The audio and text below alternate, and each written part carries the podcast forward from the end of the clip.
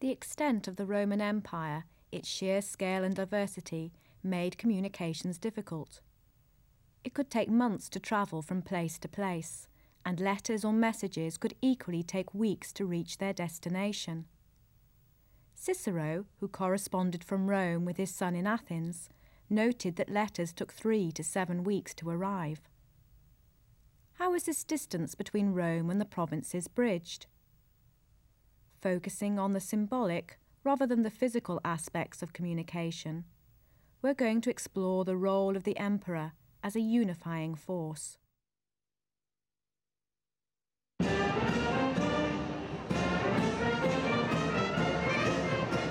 Ancient Rome, like its modern successor, was cosmopolitan, the hub of the empire. Despite the difficulties of getting there, people from all over the known world travelled to the city, and in return, the city provided them with experiences drawn from all its empire.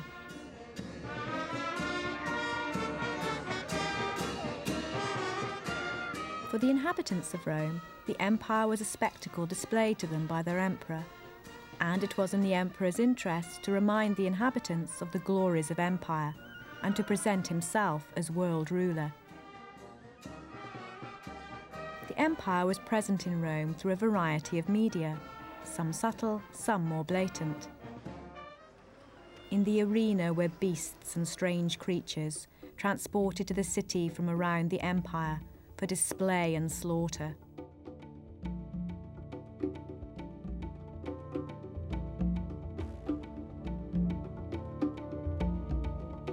and also put to death were captives and prisoners of war.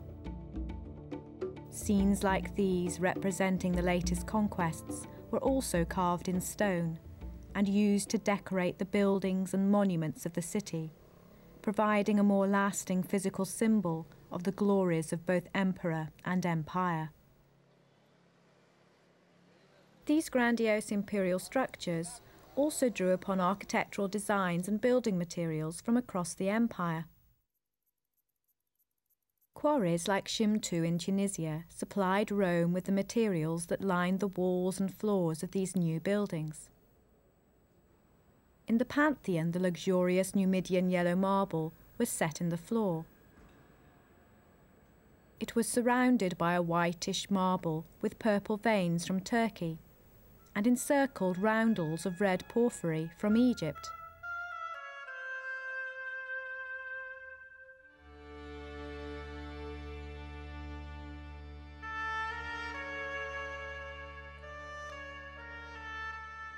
The massive grey granite columns supporting the porch of the Pantheon are also from Egypt, with capitals and bases made of white Greek marble.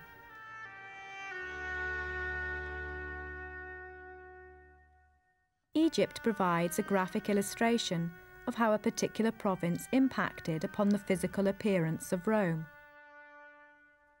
During the early days of the empire, the ancient culture was a source of intrigue. So its defeat and annexation by Rome was a cause for celebration. A few private citizens of Rome adopted Egyptian designs. This funerary monument, in the shape of a pyramid, was constructed during the reign of Augustus to commemorate the public official Gaius Cestius Epulo.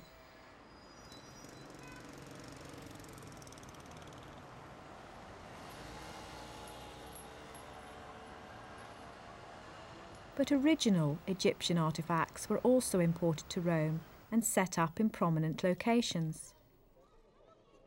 This small obelisk, now placed upon the back of an elephant carved by Bernini, may have originally stood in the temple to the Egyptian goddess Isis, located in the Campus Martius.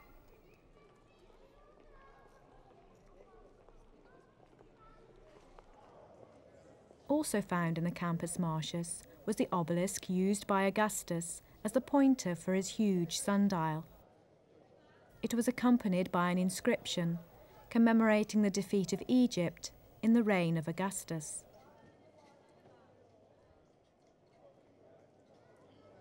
Since obelisks were already ancient monuments, hundreds of years old, their removal from Egypt and their incorporation into the cityscape of Rome physically symbolize the conquest of the province. The splendours of the ancient civilization now belong to the emperor and to Rome. The emperor who appropriated these treasures ruled the world, and the extent of his empire was displayed on huge maps. We know from literary sources that Augustus commissioned a plan of the world to be set before the eyes of the city. Although the original does not survive, these 20th century versions, set up by the fascist regime, suggest how maps writ large could themselves be monuments reminding all who saw them of the size and extent of their empire.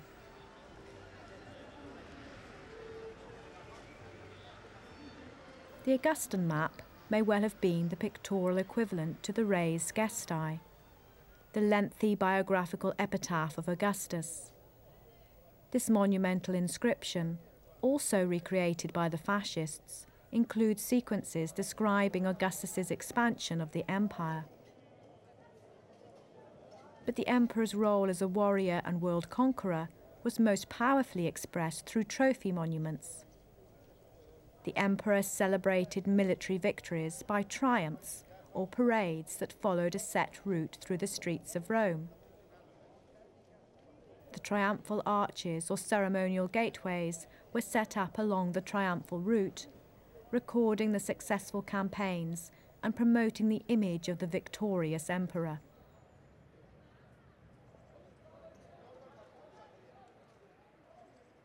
although only a few survive today, one famous example is the Arch of Titus, actually constructed after the death and deification of the emperor in AD 81.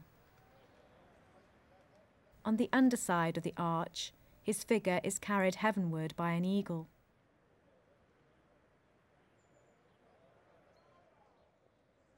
The inscription records that the arch was set up by the Senate and people of Rome to Divo Tito, the divine Titus, son of the divine Vespasian.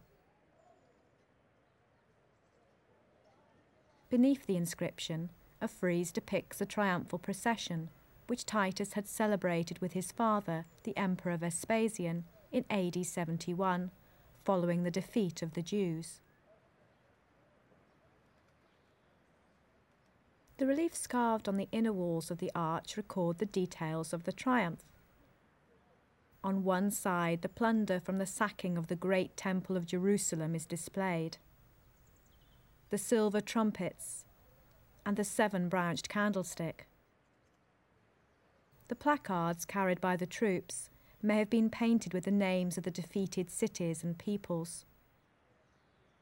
On the other side, in a chariot drawn by four horses, rides Titus, and on his right, a winged victory holds a wreath over his head. Crowning the archway are more winged victories, this time with their feet resting on globes, symbolising the degree of the emperor's control over much of the known world.